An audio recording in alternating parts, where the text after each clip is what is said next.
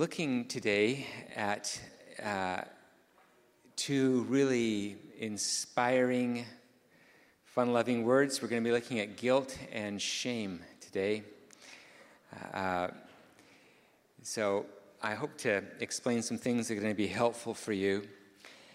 You know, I, I do a lot of study in, um, in counseling and and I really care that the Christianity that we have, that the gospel that we preach, uh, would really transform us in our relationships. And that it's not, the, the gospel isn't some, just simply some list of rules that we should feel obligated to adhere to. It should really be something that transforms who we are, that changes us from the inside out, and that gives us brand new relationships. And uh, so I, I, think about what society says. If you were to um, perhaps go for counseling, of course, it's not every counselor, but if you were to go for counseling or you would read some books, um, that what would, what would society typically say is the problem behind the difficulties that go on in your life? Well, what's, what's making things difficult? The primary thing that you're going to be told is that your problems stem from hurt. That uh, your upbringing, things that happened to you at school, your family, that because you've been hurt, that's really your life was going in a good direction and then it kind of got bent and moved off into unhealthy things. And there's a saying that says, hurt people hurt people. And so if we can just figure out how to deal with our hurt, we would be much better people. That's the first thing that society would say is the primary problem behind our personal issues.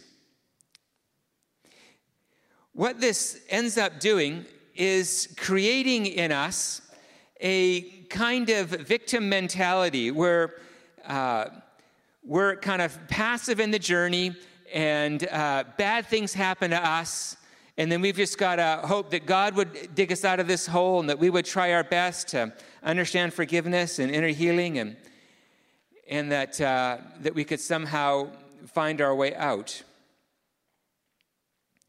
But I don't believe that, that hurt is at the bottom of our issues.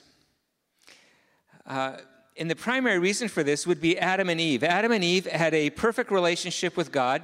There was no sin, there was no hurt, everything was going super, super well, paradise, and they chose to rebel against God and go their own way.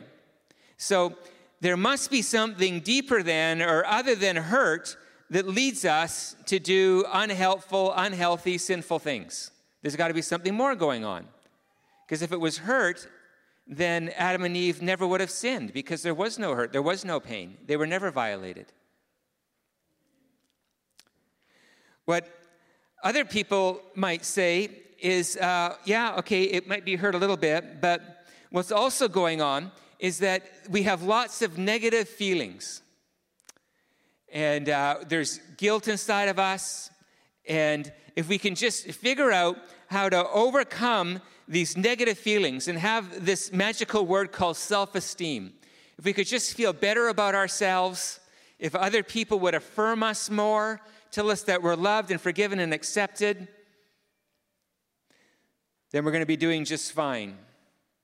If you come from a, uh, a more Asian culture, what might be told you is that you lived in a shame based culture and that uh, there's lots of external pressure on you to conform.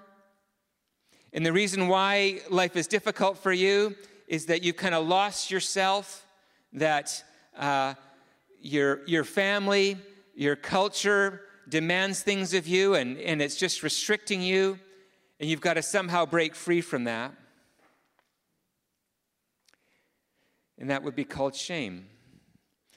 And so, what, uh, what seems to be true as I, as I read and look at literature is that guilt and shame are the grand enemies of humanity. and their feelings. Some people say that guilt is a feeling and shame is an identity. Uh, I don't know that that's true, but that uh, if we can just get rid of these negative feelings. And so the goal is just to somehow um, tune out reality and feel better about ourselves and our circumstances. That guilt and shame are our enemy and that at all costs we need to defeat these negative feelings in order to move into happiness and joy, and if you're a Christian, the life that God has for you. There are four moments, and I can say them quite quickly. There are four moments that made me question how we typically view guilt and shame. The first had to do with one of my sons, and uh, he did some things that weren't very good. And uh, he was having a problem changing. And then there came a point in his life where there was a, a radical change of heart. Moving from being somebody who's not super nice, wasn't treating people very well, to that, to somebody who just dramatically changed. And so I asked him, I says, What, what made the change for you? You're, you're a different person. What went on? And he, and he said one phrase I felt guilty. And it struck me that if you and I don't experience guilt, we might never change. Guilt is super helpful. And we live in a society that is trying to suppress and ignore guilt instead of deal with it the way that God would invite us to deal with it, which we'll get to in a moment. That was point number one. Number two, as I think I mentioned a while ago, but it bears repeating in this context. Uh, we were in Israel this summer with uh, eight out of our ten kids. It was an amazing time. And I asked, uh, I asked the guide that we have, Aryeh, I've been already thinking for um, a couple years on this topic tonight. I've been waiting two years at least to preach this sermon to you. And, uh, and so I asked Aryeh, I says, what do you think is the difference between guilt and shame? What do you think about, you know, what do you think about shame in particular? And I wasn't talking about parenting, but he says, uh, we believe, he says, you people in the West, you've got it all wrong. He says, we embed into our parenting shame. We believe in shaming our kids. I thought, Interesting. I recommend not telling anybody in the West that. That would not go well. He says, if you have no shame, you have no dignity. He says, uh, he says, I've been a commander in the army, and it would be a shameful thing to betray the person on your left or on your right. And if you're a Christian, it's a shameful thing to dishonor your God. It would be a shameful thing to dishonor the name of your family. He says, We instill in our children it's hard to say it out loud, a deep sense of shame. I thought, okay, God bless you with that. So then I was, uh, I was meeting just a few weeks ago, I was meeting with a, a pastor friend of mine who is of Asian descent. And I was talking about this because I talk to everybody about it because it really interests me. And uh, I says, what, What's it like for you growing up in an Asian home and uh, he's quite Western now, but you, he grew up in an Asian home. What's it like for you growing up in that home? He says, Oh, Greg, there was a deep sense of shame in our home. And he says, uh, If I would do something that wasn't appropriate, wasn't very nice to my sister, and, uh, and I would say sorry to my sister, my mom and dad would always say to me, Sorry is cheap. Sorry isn't good enough. You, you need to prove to your sister that you're different and that you're good. And if you don't do something, your words are empty and your shame remains. Finally, I did a Bible study on the word shame. I went through every time in the Bible that the word shame is mentioned. And if you're in psychological circles, guilt and shame are basically the same kind of thing. Guilt is a feeling, Shame is your uh, identity. It just means it's not just about what you do, but it's who you are. And, uh, and the way that you overcome shame is by uh, knowing that you're loved, knowing that you're forgiven, knowing that you're accepted. And if you could feel these things really, really deep down, you would overcome your shame. If you would know that God loves you, accepts you, you'd receive the love of the Father, you would be free from shame. So I went into my Bible study assuming that that's what I would find. I found the opposite. That the way that shame was addressed was actually through a behavioral change. We'll unpack all this in a minute. But what I'd like to present to you then, given all these different snapshots that have been really messing with my Western paradigm of guilt and shame, I'd like to present to you my best thoughts on what I think the Bible teaches about these things, both their importance as well as their legitimate remedy. The first is guilt. Guilt is easier to understand if you're a Westerner in particular. They say that in Western society, we're more guilt based or guilt oriented. Eastern societies are more shame based or shame oriented.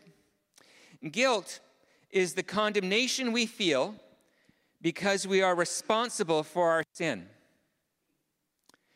Uh, guilt is an appropriate feeling that comes on you when you sin. But, and here's the tricky part that more than a feeling, guilt is actually a fact.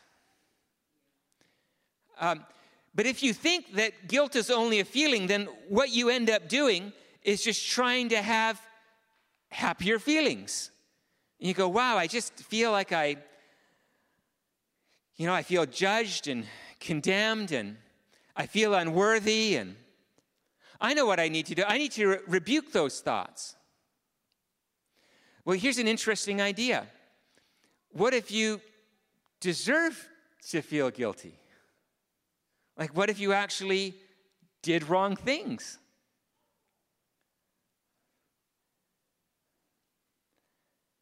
And maybe what God has done is built inside of us a moral conscience or responsibility, in that when we break his moral code, we are condemned.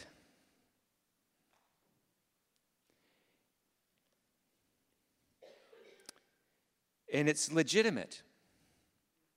So, if it's about not, if guilt is overcome, then not by finding a better feeling, how is it overcome? Well, if you've been a Christian for a while, you'll know that this is quite obvious. But guilt is overcome, is healed through forgiveness. Um, it talks about people who have not received forgiveness. It says worshippers would have been cleansed once for all and would no longer have felt guilty for their sins. But then it goes on to say, By this we have been sanctified through the offering of the body of Jesus Christ once for all. The way that the fact of our guilt is overcome is through Jesus Christ dying for our sins and canceling our debt. Now, what's frustrating about this is that in our society, we have somehow exalted our feelings of guilt over the fact of our guilt. But if Jesus Christ truly died for our sins and has paid the debt, has been that guilt offering for us, then really our feelings are irrelevant.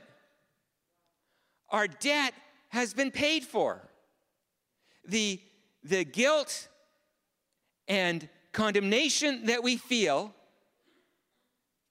need not define us.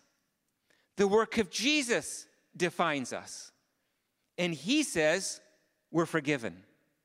He says the debt has been paid. He says there is no longer any condemnation for those who are in Christ Jesus. The good news of treating guilt as a fact is our feelings no longer have a basis to exist in our hearts and minds as Christians. It's incredibly good news. The result of this would be a true security that would say, Father, I thank you for what Jesus has done for me, and I am now, by his work, in right standing with you. That guilt offering has been paid, and no matter what I feel, no matter what I think, cannot triumph, it cannot uh, overcome what you said is true. All right. You've been a Christian for a while. I've not said anything new. Now comes shame. Shame is what we feel when we see how our sin affects others. Guilt is about is I've done wrong before God. Shame says I can see this wrong that I've done. I can see how it's brought shame and dishonor, how it's hurt the community around me. I see the effects of it, and I'm ashamed for what I've done. Shame takes the private guilt and puts it in a social context, and we're now ashamed, maybe even humiliated by our behavior. Here's the tricky part.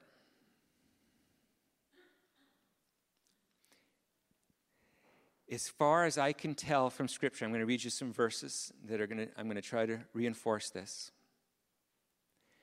This is hard, you guys. As far as I can see, the only way to reverse shame is to act righteously, not to get forgiven when you look at the Old Testament, you'll read, I've just been going through Numbers, that's where my daily devotions are these days, and I read a lot about guilt offerings. Why are there, is, is the Old Testament riddled with guilt offerings and there's no mention of shame offerings? Why? Because shame is not remedied through forgiveness. Shame is remedied through living righteously.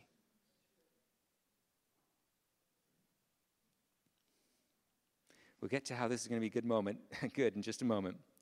Let me read you some verses. Uh, For God has not given us a spirit of timidity, but of power and love and discipline. The Holy Spirit has given us the power to walk righteously. The Holy Spirit has given us the power to walk righteously. In Luke 14, 7, it talks about people wanting to have a places of honor at a table. And the moral of that parable is that it is shameful to receive honor that is not the result of righteousness. It's shameful that you would go and choose because you think that you're entitled. No, the only way that your shame is lifted is if you walk righteously and you do the right thing. Listen to Romans 2 7. This is shocking. To those who by persistence in doing good, persistence in doing good, seek glory, honor, and immortality, he will give eternal life. You want eternal life? you persist in doing good so that you can receive honor. Honor is directly connected to doing good, to obeying God. Shocking, shocking. And what this does is produce true significance. So, what I'm suggesting to you so far is that guilt is a fact of when we sin, and it's remedied through a guilt offering, the ultimate offering being Jesus Christ. Shame is seeing the effects of our sin on others, and that is lifted through the power of the Holy Spirit that enables us to live differently. This is Acts 2:38. For me it's still my favorite summary of the gospel. Repent and be baptized every one of you in the name of Jesus Christ for the forgiveness of your sins and you'll receive the gift of the Holy Spirit. Here's what I'm concerned about, my friends, is the church today has made emotional well-being only about receiving love. That the reason why you feel ashamed, the reason why you feel guilty, it all boils down to not knowing that you're loved. And we've narrowed it down to exactly half of the gospel. For sure, half of the gospel is about knowing that we are forgiven in Jesus Christ. But there is a whole other half of the gospel that is about the empowering of the Holy Spirit that would enable us to live differently. My New Testament professor at Regent College, Rikk Watts, would say that what is remarkable about the New Testament, the New Covenant, is not the forgiveness of sins. The forgiveness of sins was well understood in the Old Testament, and they knew they needed a gift, an offering, paid on their behalf for forgiveness. What's remarkable in the New Testament is the coming of the Spirit the Spirit that would lift us out of our shame and disgrace. Not by saying it's some feeling, but by actually empowering us to live in a brand new way. And the church is so paranoid about something called works righteousness, about earning our salvation, that we have uh, ignored a large segment of the gospel that commands us to walk in righteousness, not by our own effort, but by the work of the Spirit of God. So, as a result, we have people running after feeling more and more loved, more and more accepted, more and more cared for, and missing that the Spirit of God has come to not just change our feelings, but to change our behavior so that we would be righteous men and women of God. Not in some theoretical, you know, deep, deep down, you really are a good person, but that 2 Corinthians 5:17 would be true that you are a new creation in Christ and the old is gone and the new has come. That you are a new person made new by the Spirit of God to walk in a brand new way. And as you walk in that way, your shame is lifted. Remarkable stuff. So, what if guilt and shame are precursors, prerequisites for repentance and salvation? What if, in order to repent, and maybe it's why we've struggled to repent, we've not let ourselves experience guilt and shame, experience the fact of it. We've seen it as the enemy of our self esteem. And what if we actually need to feel guilt before we'll ever seek forgiveness, and we need to feel shame before we'll ever seek righteousness? Isn't that interesting? 2 Corinthians 7:10 says, "Godly sorrow brings repentance that leads to salvation and leaves no regret, but worldly sorrow brings death." So there is such a thing as an ungodly guilt and an ungodly sorrow that brings death. Absolutely. But there is a godly guilt and a godly shame that creates space for repentance to really occur.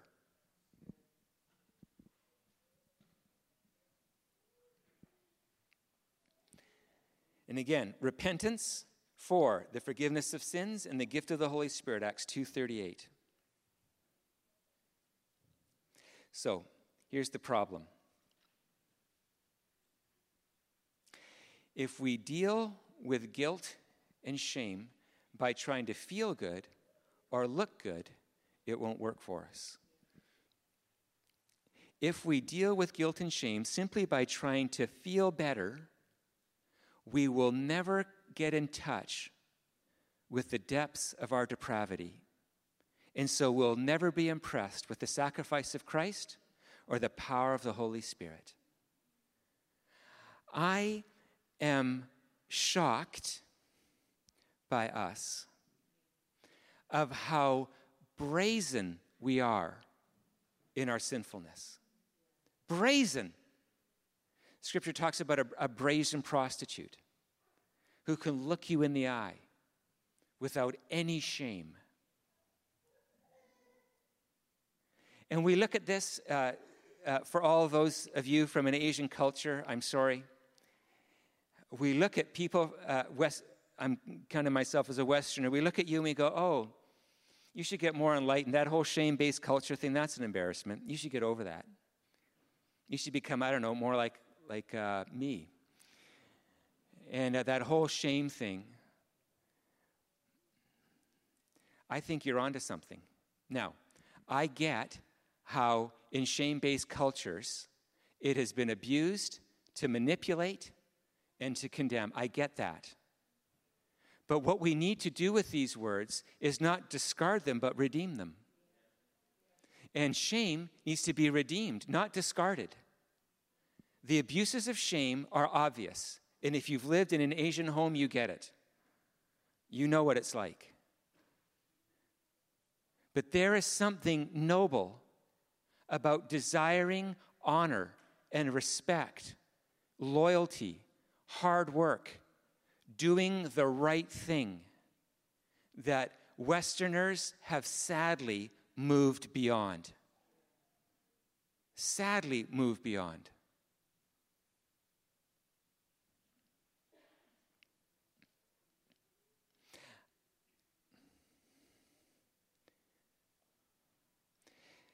If we simply think that guilt and shame are feelings, we will just seek better feelings, meaning that we'll sin. Or if it's just about image, which is, would be the, the shame idea that I just have to look good in front of my peers or my family, I can have a hollow heart, but I'm just going to fake it so that I look good and I'm not ashamed. That's wrong. That would be a false shame. If we do these things, we end up hiding and blaming and bragging and hating and lying, medicating. But God offers us a better way, and it's to be honest about what we've done, to not dilute it or excuse it, but to say, I deserve hell and I deserve rejection. And I'm going to cry out for the forgiveness of God to cancel my debt and to do what I can't do for myself. And then I'm going to cry out for the power of the Holy Spirit to enable me to be a godly, righteous man.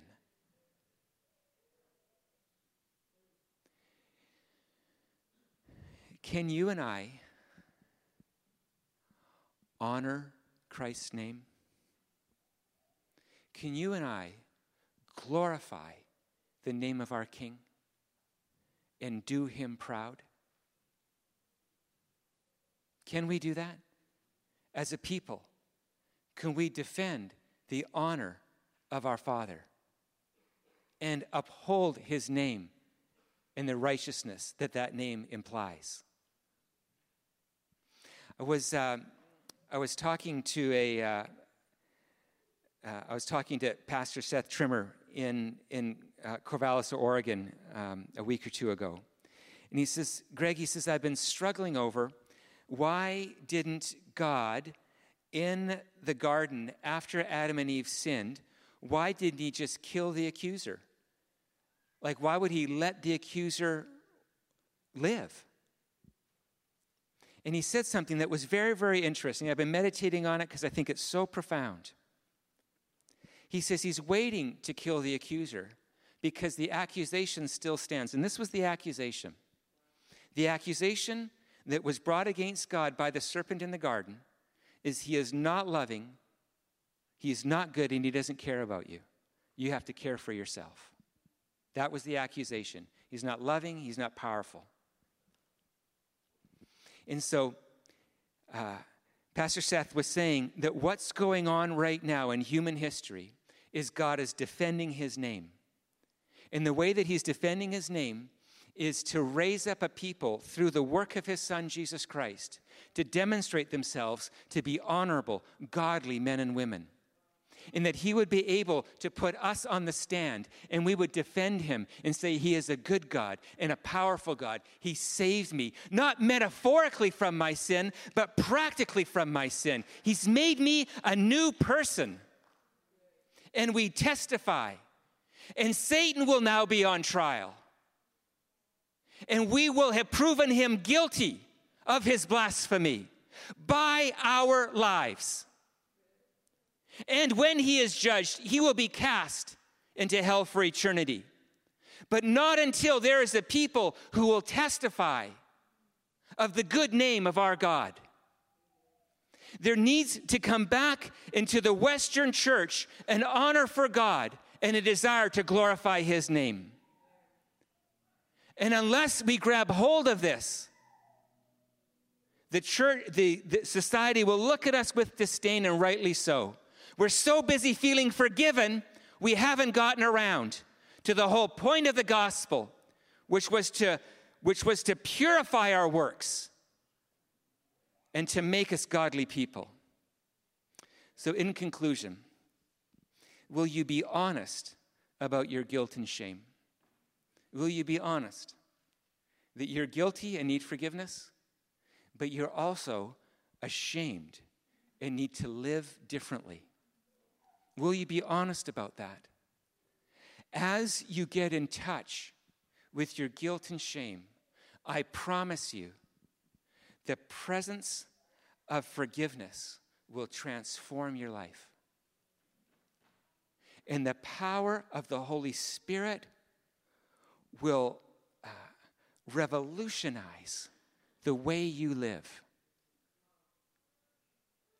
Sometimes, you know, I'm just, I'm not impressed with forgiveness. And I lie on my bed and I say, God, show me the depths of my sin again. I, I, I'm not impressed again. And He shows me. And I receive that forgiveness and any feeling that I have easily vanishes. And then I say, Father, I barely represent my Father and King on earth. Help me not to be brazen, but to be ashamed of my behavior. And as I'm ashamed of my behavior, I cry out for the Spirit of God.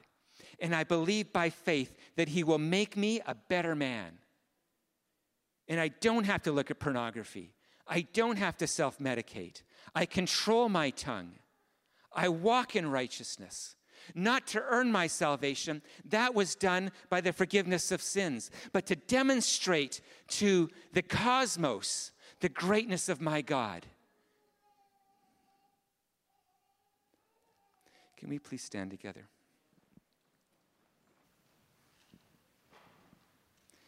Father, we've become so good at managing feelings instead of dealing with reality. And I thank you that your gospel doesn't just manage feelings, it gets to the source and deals with our guilt and our shame. Thank you for your healing power and redemption.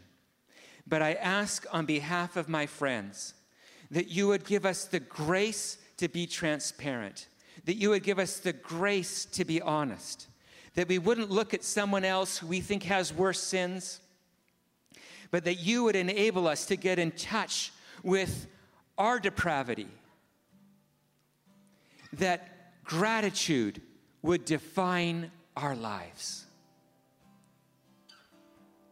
As we're honest, as we're transparent, we cry out for that perfect guilt offering. Cleanse us of our sin. Reinstate us into relationship with you. Set us free from condemnation. And we welcome the Spirit of God now to change the way we live. I thank you that righteousness is not a metaphor. Father, I know that First John tells us that if we claim to be without sin, we deceive ourselves and the truth is not in us. We will always be sinful until the day we die. We know that. But we also know that by the power of the Holy Spirit, we can walk in a level of righteousness that rebukes the accusation of the devil against your name. And I ask now that we would get in touch with our shame, that we could receive your Spirit. Let's honor this amazing God. If you want to come forward for a statement of what He's done for you, please receive communion. Let's continue to worship God together.